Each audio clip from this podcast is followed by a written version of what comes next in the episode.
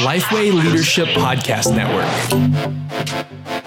Hello and welcome to the Five Leadership Questions Podcast. I'm your host, Chandler Vannoy, here with my co host, Todd Adkins. What? It's been a while. It's been a while since I did that. that. I didn't want to. We have a very, we have a special guest today. All of our guests are special, of course. Um, I'm a little more reserved. I've already probably um, said some theological things that were inappropriate or incorrect. Um, I think with my mouth. That's all I have to say. So, in the banter preceding this podcast, hopefully, I did not commit any uh, or make any heretical statement. Um, but why don't you introduce our guests? And I, that's why I was a little reserved in my. I get it. Confident. I get it. Well, today we're joined by John Mark Comer, who is the pastor for teaching and vision at Bridgetown Church. And he's also the author of a few books, including Garden City and his latest, The Ruthless Elimination of Hurry. John Mark, how you doing today? Doing great. It's a it's a Monday when we are recording, so I'm a bit tired from yesterday, but I'm good in spirit. Recharging. Now we were talking before this. We are kind of so we're in Nashville. You're up in the Pacific uh, Northwest, and we were just saying the differences even between hey reopening of churches, kind of a different region. So as we kind of jump in, just share with share with us kind of what you guys, you know, what services have looked like for the past year at Bridgetown. Yeah, well, I mean, because the whole thing is politicized and Portland is a very far left city, even though our COVID rates are very low, everything, you know, is very shut down. Mm. So we were like pivot to, and our church is a little, um, you know, it's like a, a young kind of urban church, but we're actually a little kind of anti digital church stuff. So um, it's not that we were behind the times. It's more like we were intentionally attempting to subvert the times. So that made made us not well positioned. Like we did not have a bunch of cameras and all those apparatuses, and we had no online, you know, church stuff. So we had to pivot really fast. And for about six months, it was like a pre-record. But that was just so contrary to like the ethos of our church, and in particular, like how if gatherings are more than just a presentation of songs and sermons, but if they're actually encounters with the living God and moments to like even operate in the manifestations of the spirit, like prophecy and healing.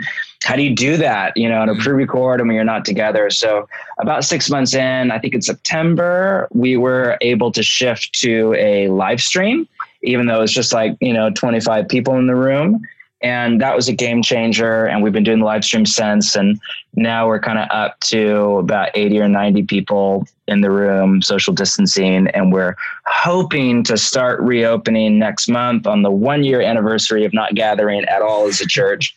It'll be very limited you know if we can get a third of our church in three or four gatherings on a sunday that'll be that'll be really good. So we're not back back but at least something, even people that were really liberal and cautious about everything. Now, most of them, not all, but most of them are like, all right, we're just ready to come back. We just want to be at church, you know?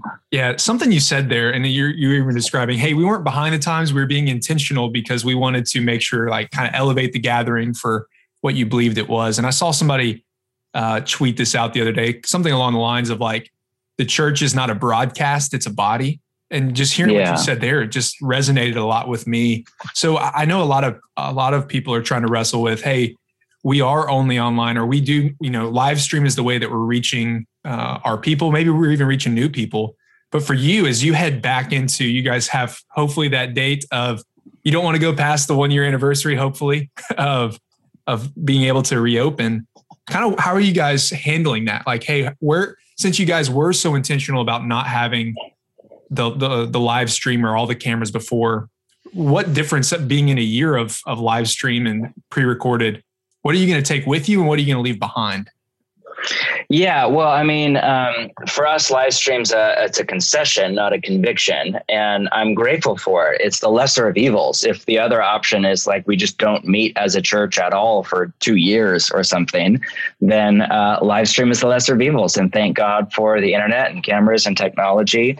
But if anything, a year of kind of live stream online church stuff has just deepened our conviction that the future of the church is more analog than digital. It's atoms, not bits. It's embodied people around tables, not cameras of people on stages. So that's just our opinion. I know a lot of people think the opposite. A ton of people. I was on a call with somebody this morning, a really smart thinker who's like the entire future of the church. is hybrid church. It's church there on Sunday and live stream gatherings.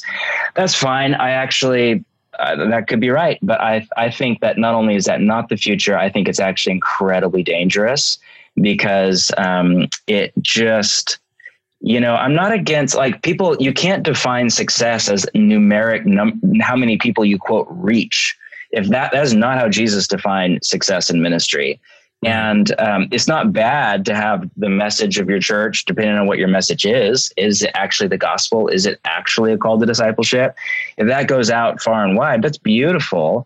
But is a live stream church online, is that the best way to do that? Like the gift of something like a podcast is you can get content out there and a lot of people can listen to it without it replacing or subverting the church gathering. The problem with live stream is it just requires so little. You can like, put it on your phone while you're walking your dog and folding your laundry and making pancakes for your kids and reading the newspaper you know there's a, such a low bar of entry and the church should cost you a little something. Like David said, not to go old allegorical, but David said, I will not give to the Lord that which cost me nothing.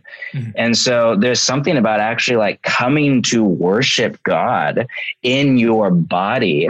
And the world is becoming so disembodied. And I think mm-hmm. that's part of the problem right now. I don't think that's part of the solution.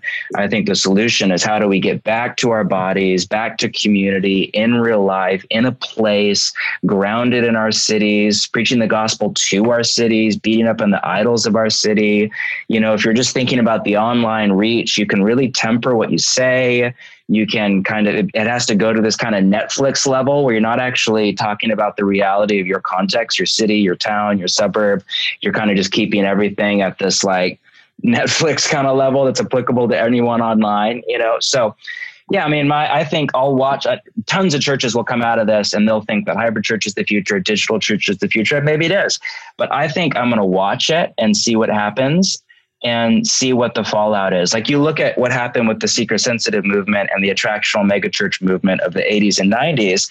Tons of people were reached, quote, but it created a nationwide, and it was more complex than that. Some of it had to do with how the gospel was truncated after World War II and the focus on conversion rather than discipleship and you know the broader historical forces but what it created was a nationwide low discipleship culture in the church. And that created an entire generation of Gen X millennials that did not have a robust enough discipleship in Jesus to stand against the aggressive ride of secularism. And so you're losing the, the church is just leaking millennials like like crazy because this kind of low bar of entry self-helpy kind of attractional come to church on sunday when you feel like it thing just did not create a milieu that could stand against the rise of secularism. And i think that digital church is the same dynamic but worse. Okay so i remember now the last time we talked where i was like i really like this guy. There was so much i had in common with this guy that i didn't know and i was so shocked and now i sit here again um, the difference would be I would just uh, I would just put it in a tweet form and say baptism.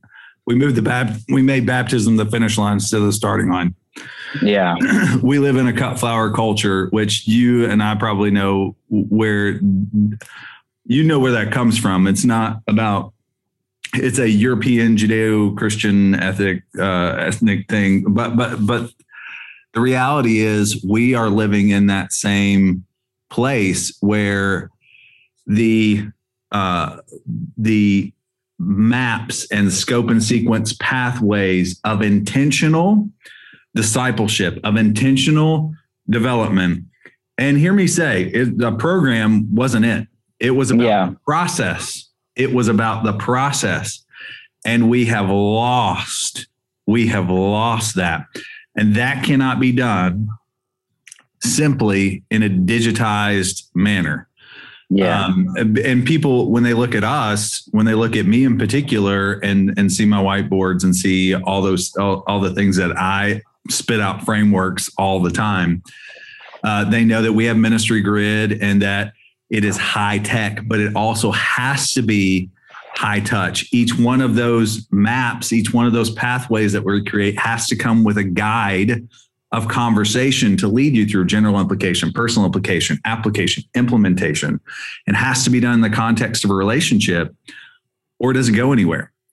Um, I love, love, love what you said about, uh, you know, this costing me nothing because it is a disciplined approach. It is a posture at which you come to worship. And I noticed in myself, in my wife, who is more godly and holy than I am, that over the course of time, on a Sunday morning, uh, when before our church started coming back live, um, you start to do things that you normally would not do. When we first started this and our kids weren't paying attention, it was immediately, you know, force them, force them to, you know, watch this experience of whatever.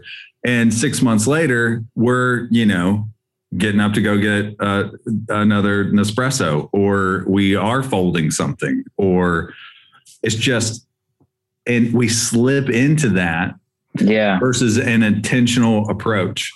And I, I, I just love, love, love uh, everything you said, and really want to close in prayer right now. well, before we Uh, do that, please- I do please, I mean, uh, ask.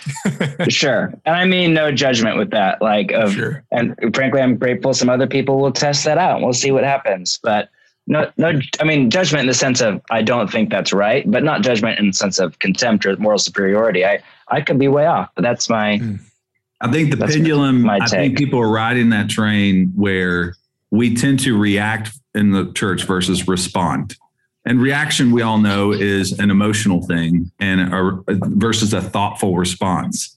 yeah, And, you know, everybody in marketing knows that marketing is really about emotional. That's how you make choices. That's how you make decisions. yep, yeah. And I'm afraid we're we're doing that in the church. We're we're doing it in our churches, and I'm guilty of it too. I'm not throwing rocks. I'm just saying, hey, haven't we been down this road enough uh, to look back, even in our own personal lifetimes? You know, we're it's not like we're three days older than Moses or anything, but we can look back a few decades and go, hey, you know, we've seen the pendulum switch back and forth, and um, man, I just feel like everything has not changed, guys Yeah. we we we can't say we can't scream everything's changed. You're all going to be left behind and feed into that fear, and so you got to get onto this, or you got to Yeah. buy this, or do this. Um, sorry, there is there is.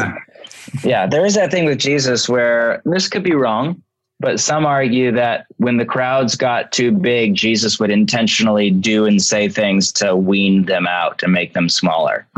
Hmm. If it's that you must eat my flesh and drink my body, and then he doesn't explain himself, Everybody's like, I'm out on that one. and people What else is leave. out there. Yeah, so I mean, that, that could be wrong, but that, that could be not the right interpretation. But I, I kind of think it is. Yeah. Well, we could talk Anyway, church let- trends and Yeah, let's do your for- five. Let's for a do it. while, But this is, this is a great discussion. John Mark, let's hop in here with this one. And it's who or what has been the greatest leadership influence in your life? Like, are you thinking person, book, concept? Let's go. Let's go. Um, One of each. one of each. One of each. Well, There we go. Um, maybe maybe all three. I would say the OG book, The Emotionally Healthy Church by Pete Scazzero. Um, extraordinary impact on me. I read it when we were church planning. I read it when I was like 23 or 24 years old. Remember, it was like on Rob Bell's reading list, like forever ago, back when he was a pastor. And uh, forever ago. And I'm like, that's a weird title and I read it. This would have been, gosh, I don't know, a long time ago. And I remember thinking it was great. And then it literally went in one ear and out the other. I did mm-hmm. every single thing he said not to do over the next 10 years of my ministry. And then I, I came to it, not 10 years, however many years, I came back to it on my sabbatical in my early 30s. and was just a wreck. I just absolutely was burned out, made a bunch of mistakes, felt like a failure. And I reread it and I realized, oh, I I, I did every single thing he said not to do. And it had an extraordinary impact on me and some of the combinations of his work around emotional health, around embracing your limits, which is crucial for a pastor because um, pastoral work is bottomless. There, there is no end to it. So if you don't self-select limits, it will literally take you into the black hole because you're never done. There's never, ever, ever, ever a moment when you're done. Mm. And so, um, if you don't set limits, the church will attempt to set them for you, which means there will be none. That work was crucial. His work around Sabbath um, and the role of rest in the life of a leader and a disciple, utterly transformative. And also his role around family of origin and the ways that our families imprint upon us and then sabotage our leadership. And the way, you know, his saying that um, Jesus may live in your heart, but grandpa lives in your bones. The number of, in particular, successful lead pastors that are leading out of father wounds is just staggering, absolutely staggering. And um, and then finally, his work around self awareness. I think you would call it know yourself to know God, and realizing that most of the greatest leadership mistakes I've ever made have been a lack of self awareness of my shadow side that's rooted in my family of origin and my deepest fears and um, and that as much as I adore biblical theology and exegetical Bible teaching, exegeting through Romans is likely not going to do the deep work in my shadow, self awareness, emotional health, family of origin stuff that is sabotaging my best attempts to lead and pastor well. So I would say that book, which is really more than a book, it's like a kind of ecosystem of ideas and practices and values through Scazzero and others was um, very formative for me as a leader. You know, I read, uh, I was reading through your book, Garden City, alongside Emotionally Healthy Leader at the same time. Mm-hmm. And it was just oh, like great. Getting hit from the left and the right of like, you need to rest, you need to Sabbath, and just putting, like you said, it's just deep into that ecosystem. And I know a lot of people who have read both those books, and we've even had discussions around, hey, we need to set limits, we need to set boundaries, we need to rest and Sabbath but it's kind of like you said, you read the book and then for 10 years or along those lines, you kind of live opposite of that. So yeah. what, what was it that led you to take what you read and actually put it into practice? Failure. Hmm. Was there anything specific, like one failure, or just can you dive into that for us? Yeah, I mean, I mean, no, there are multiple failures. I mean, not, not, failure in the sense of scandal, yeah. um, by the by the grace of God, and and I understand that happens to a lot of guys, but just um, yeah, I think the next. What's the second question? Isn't your second question like, what's your greatest leadership failure or whatever? Favorite leadership yeah. failure. Oh, favorite leadership. Okay, so let's go there. We go there. Let's do let's do question. Let's do a question two because it's the same. It's yeah. it's the story behind the answer to what you just asked. Love it. Yeah. So basically, I planted a church young with a team of people. I was on this team, uh, which is now Bridgetown Church. I've been here 18 years, and just about and, you know, five, six, seven years in, I'm in my late 20s. I became the lead pastor. The church grew really fast, about a thousand people a year for about seven years straight. So I'm 28, 29 years old and leading a very large church. We were multi site at that point, And I was nowhere even close to mature enough for that job. I was dangerous in that, you know, I, um, I, I had a decent kind of teaching gift that could anchor that position and the church. I'm sure that had to do at some level at you know some level that wasn't just that but um, of what god used to grow the church. But i was nowhere even close to mature enough self-aware enough emotionally healthy enough wise enough tough enough emotionally resilient enough for that kind of a leadership role and um, one of the great mistakes I made was um, there's a ton I could I could list tons of failures I made. One of the major ones I made was idealism. You know, there's that great Bonhoeffer line in his book Life Together where he writes about community and he writes that he who loves the ideal of a community rather than the community itself becomes the destroyer of the community even though his intentions may be ever so pure and noble. Because he he holds the community and himself and God to this unrealistic standard. He becomes judge jury and executioner and he actually destroys the very community that he wanted to create in the name of idealism. You look at the greatest genocide in human history the Russian revolution And what's easy to forget as an American, in particular if you're from a conservative culture, is that communism started out as this incredibly compelling vision of a society of equality and justice. It was it was utopian, it was idealistic. They attempted to do it without God, but the long-term goal was equality and justice, and it ended up becoming a parody of itself. Utopia turned into dystopia, and it became the greatest genocide in human history. And this is what happens when idealistic intellectual leaders try to create utopian societies apart from God and don't honor the reality of sin and human brokenness and woundedness.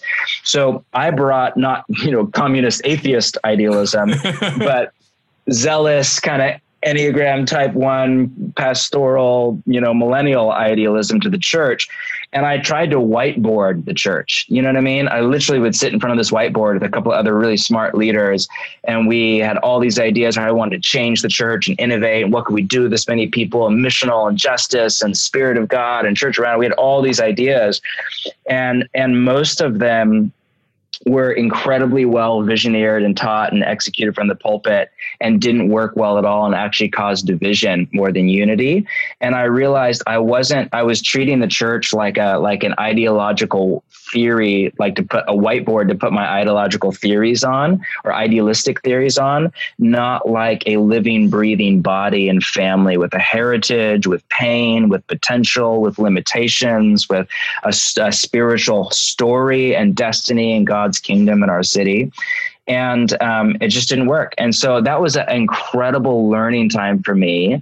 Our church ended up disbanding for all good reasons, no bad blood. I ended up in our small, much smaller church in the city where I'm at now and love it, which is such a good fit for me.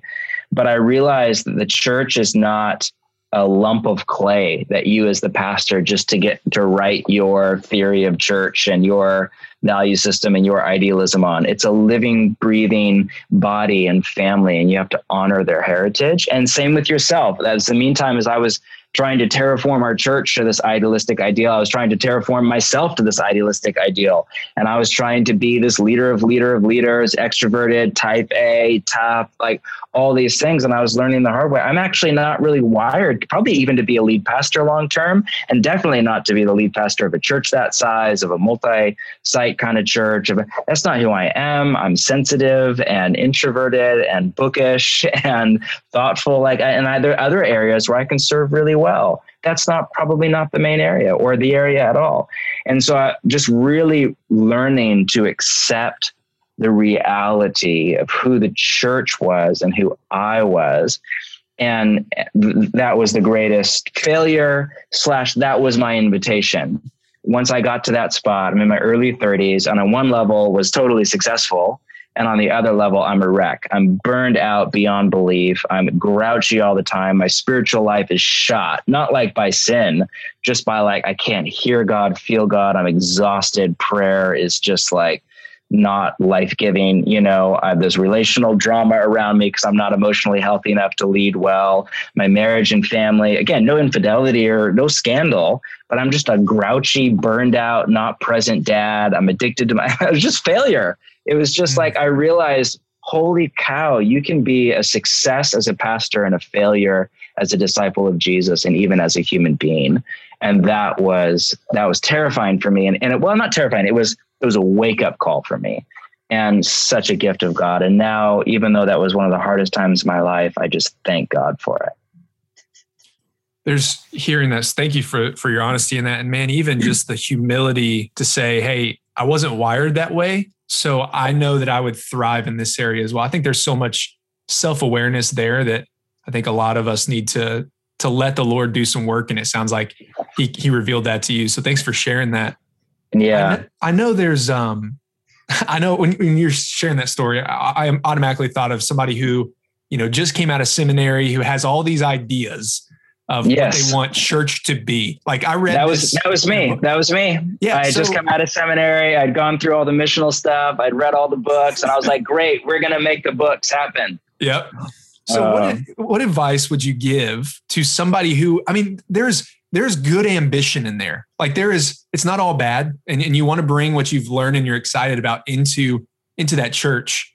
But you, you said, hey, instead we need to understand that this is a body of people who have hurts, who have you mentioned the heritage. So what would you say to somebody who's who maybe even stepping into that or, or they know that they are still living in that? What advice would you give to be like, here's how to lean into the actual body of the church and not to try to make it your own idealized version of it, but understand it better so that you can lead in that way?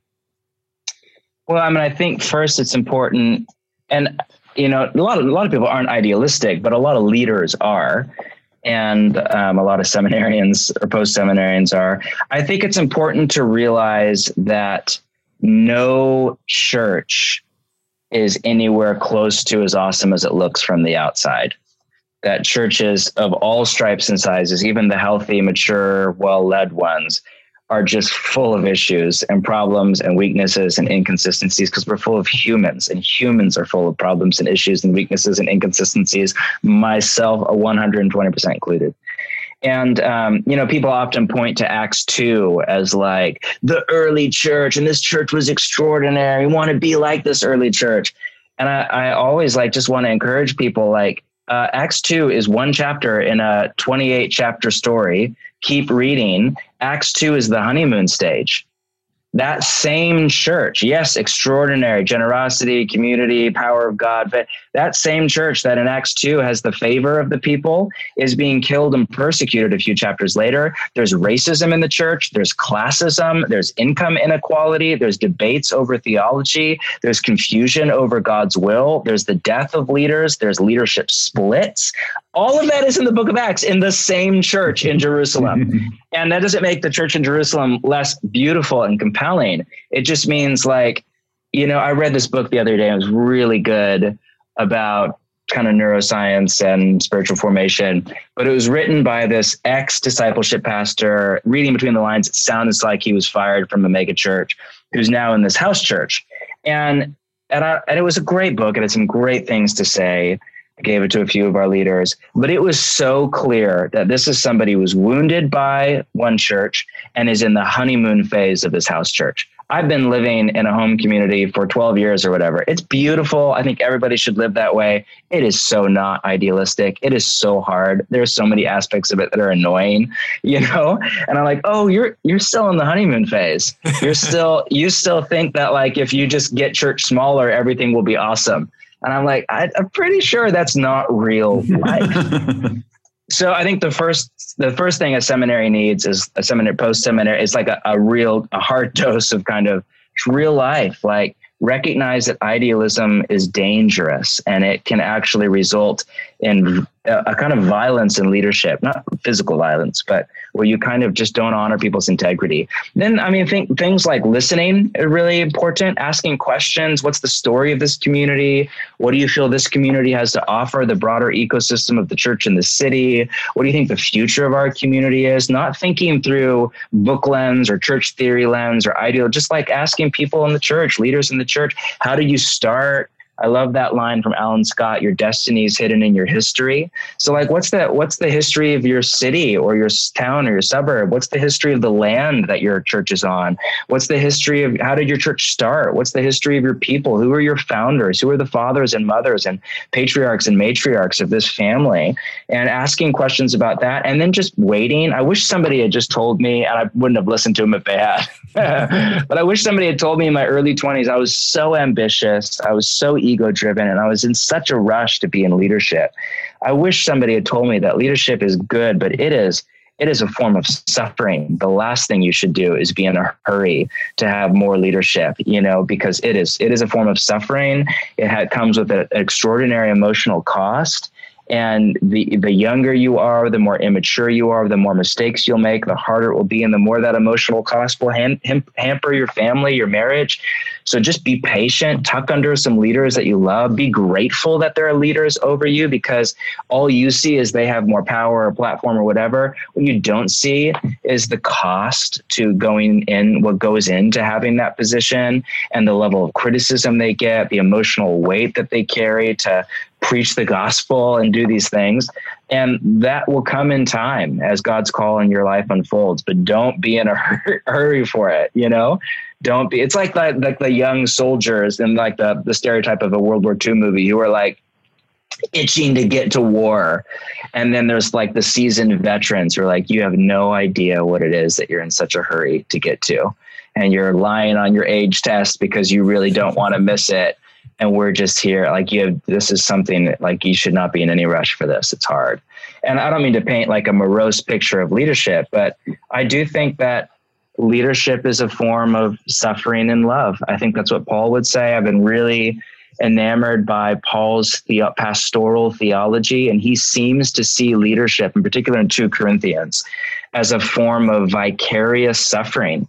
Like you're not suffering like for atonement, but you are in the in the same way that Christ let death and pain into his body so that life and healing could come to the world. You let death and pain at some level into your heart in order to release life and blessing to your church. And there there's something to that. You are participating in the sufferings of Christ. That's what leadership is. And that maybe sounds more, morose. There's also reward with it and honor, and it's such a gift. But I, I kind of think we need less idealism around it. Mm. That's like the commencement speech at a seminary. Just right oh, to which I have never once been asked to give. well, okay, so I, I want to ask a question. Uh, it's actually the, that third question to go back to, um, and that is, so what book would you gift yourself as a young leader? But in my opinion, um, one of the things I want to hear from you is what book, but then how would you read that book? Uh, because you know, young leaders uh, hopefully are reading a lot. Yeah, and they think they know how to read books. I mean, you know, it's a pretty simple concept we learn as children, and we go all the way through. But you know, unless you've read Adler, How to Read a Book, you may not know how to read a book. But in particular, with what posture uh, yeah. uh, and how would you approach said book? Uh, yeah, I mean, I would just probably say the same book, The Emotionally Healthy Church. So again, that's his oldest one. He's famous for the newer ones like Emotionally Healthy Spirituality and Emotionally Healthy Leader, which are wonderful. Of course, read all of them if you can. But my favorite still that that first one, although his his Emotionally Healthy Leader book is fantastic as well. Um, so I would recommend that. The other book that I give a lot to young leaders that's really short and easy to read is The Way of the Heart by Henri Nouwen, which is all about kind of the desert fathers and mothers as a paradigm for leadership in a secular age. And it's very short and very powerful. Um, so the, probably those two books. Uh, and then, yeah, as far as how to read them, books like that, you definitely don't want to just sit down and read it. I mean, start that way. I would sit down and read it and then I would get some other leader friends and I would all read it together slowly and prayerfully. And I'd process it, take notes, highlight, write things down, and then I'd verbally process it with other people. And then the third thing I would do is see how you can start habituating the key ideas in those books into your real life. And with Emotional Healthy Church in particular, there's some very like low hanging fruit. Like you should, you could start therapy or spiritual direction. You could start the practice of Sabbath. You could start regular times of silence and solitude. There are some some key, not just ideas, but practices in those books that you at a young age could start to habituate in your life. So I think that's what I'd say. Read it, just sit down and read it. They're both easy reads then I would get some friends together, read it, talk about it, pray over it, do an overnight retreat, whatever. And then I would sit down and like literally the piece of paper, figure out how to habituate it. I'm going to see a therapist every other Thursday. I'm going to practice Sabbath. I'm going to do a monthly silence and solitude retreat, whatever it is. So, no, in Ruthless Hurry, you talk about, you know, spiritual disciplines are so important to helping us feel spiritually alive. And I know as a young leader, and even if I'm honest, um, which has come up more than one time on this podcast. Uh, by the way. but if I'm if I'm honest, uh, you know, there are some spiritual disciplines that are easier for me than others.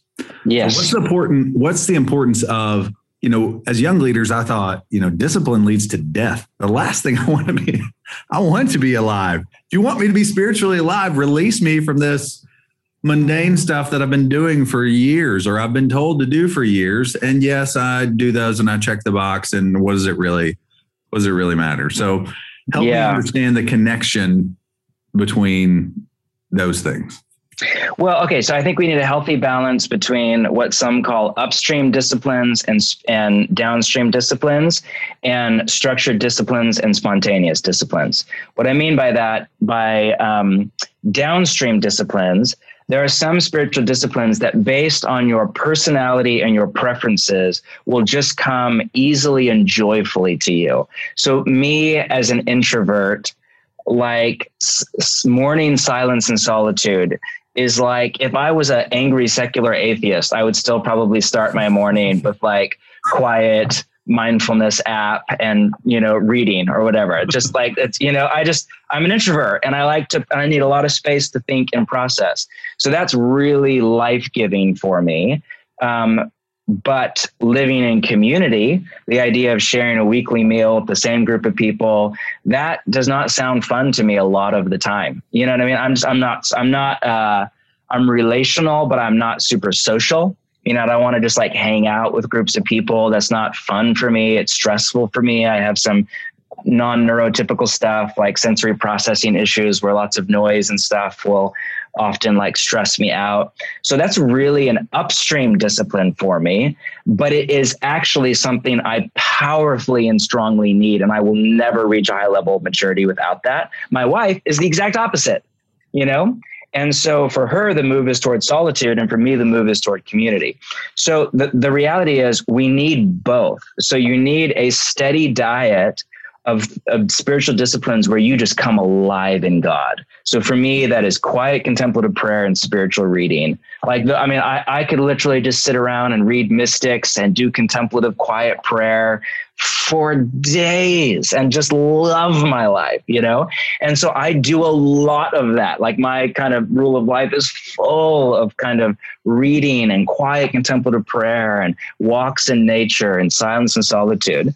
But then we also need like a form of kind of resistance training. Think of if you go to the gym and you only do what's easy, you're never going to grow. So you have to like do things that actually push back. And the hardest things are the areas where you're the weakest.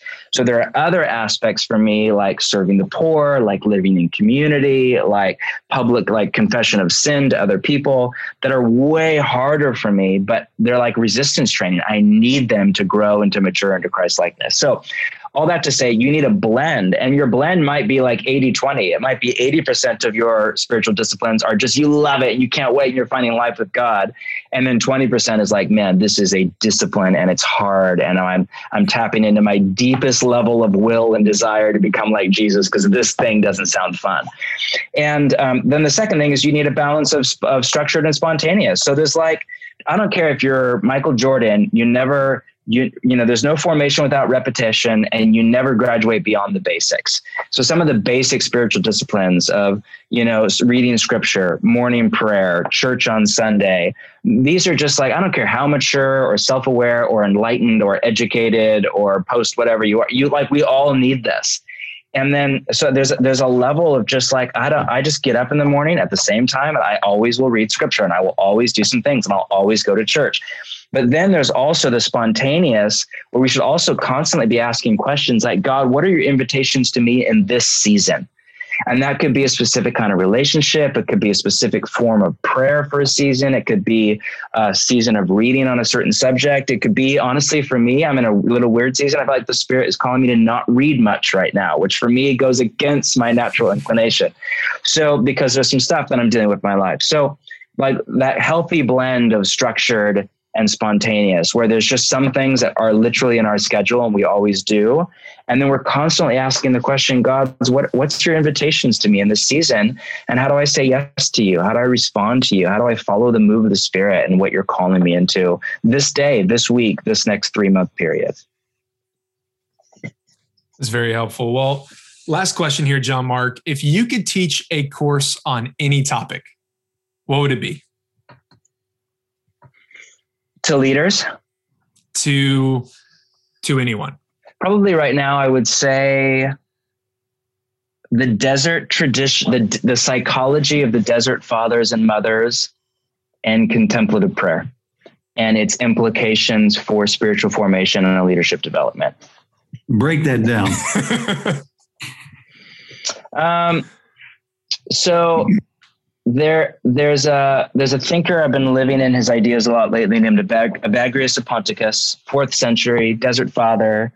He's kind of Turkish, is mentored by Basil the Great and a couple of the luminaries of that era.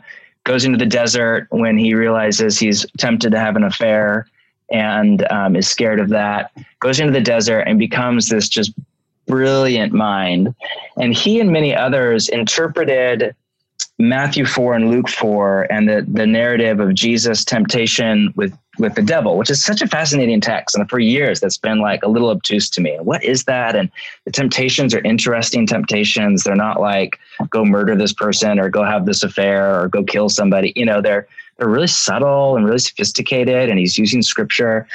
He interpreted that to be the desert, solitude, is the place where we go to fight evil inside of us and outside of us.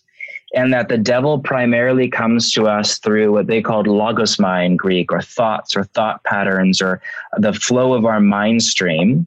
And that our primary fight is with kind of the lies and the thoughts of the enemy in our mind. And we answer him not by obsessive thoughts in response, but by just turning our mind away to truth. And that what Jesus is doing in quoting scripture is not like a magic talesman with the Bible. It's refusing to get caught up in the inner dialogue and instead turning his mind to truth. And so you could argue that what Jesus is doing in John 15, his whole thing on abiding, his whole thing that in progressive circles is increasingly unpopular, that Jesus seems to see say that everything is about your internal life, like wash the inside of the cup first and then and then the outside will take care of itself.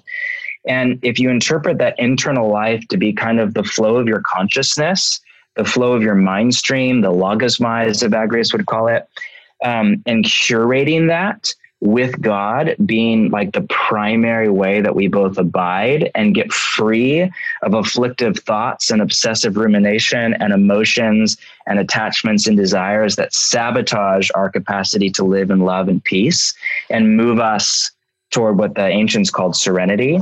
Um, I, I think that would be really there. There's some stuff there in the Christian contemplative tradition on consciousness, the flow of thoughts, the relation between thoughts, emotions, desires, the way that attachments are at the root of our spiritual deformation and sin, and how we get free of those things and become people of love. Um, there's some stuff in there that I think would have extraordinary implications for leaders and people. Well, we'll be expecting that course in about, you know, six to eight months, right? sure, man. It'll be on. uh, well, John Mark, thank you so much for taking the time uh, to be with us today and just walk through the five leadership questions. And thank you for listening. We hope this has been helpful to you and your leadership. If it has, you can head on over to iTunes and leave us a rating and review so other leaders like yourself can find the podcast. And we'll see you next time.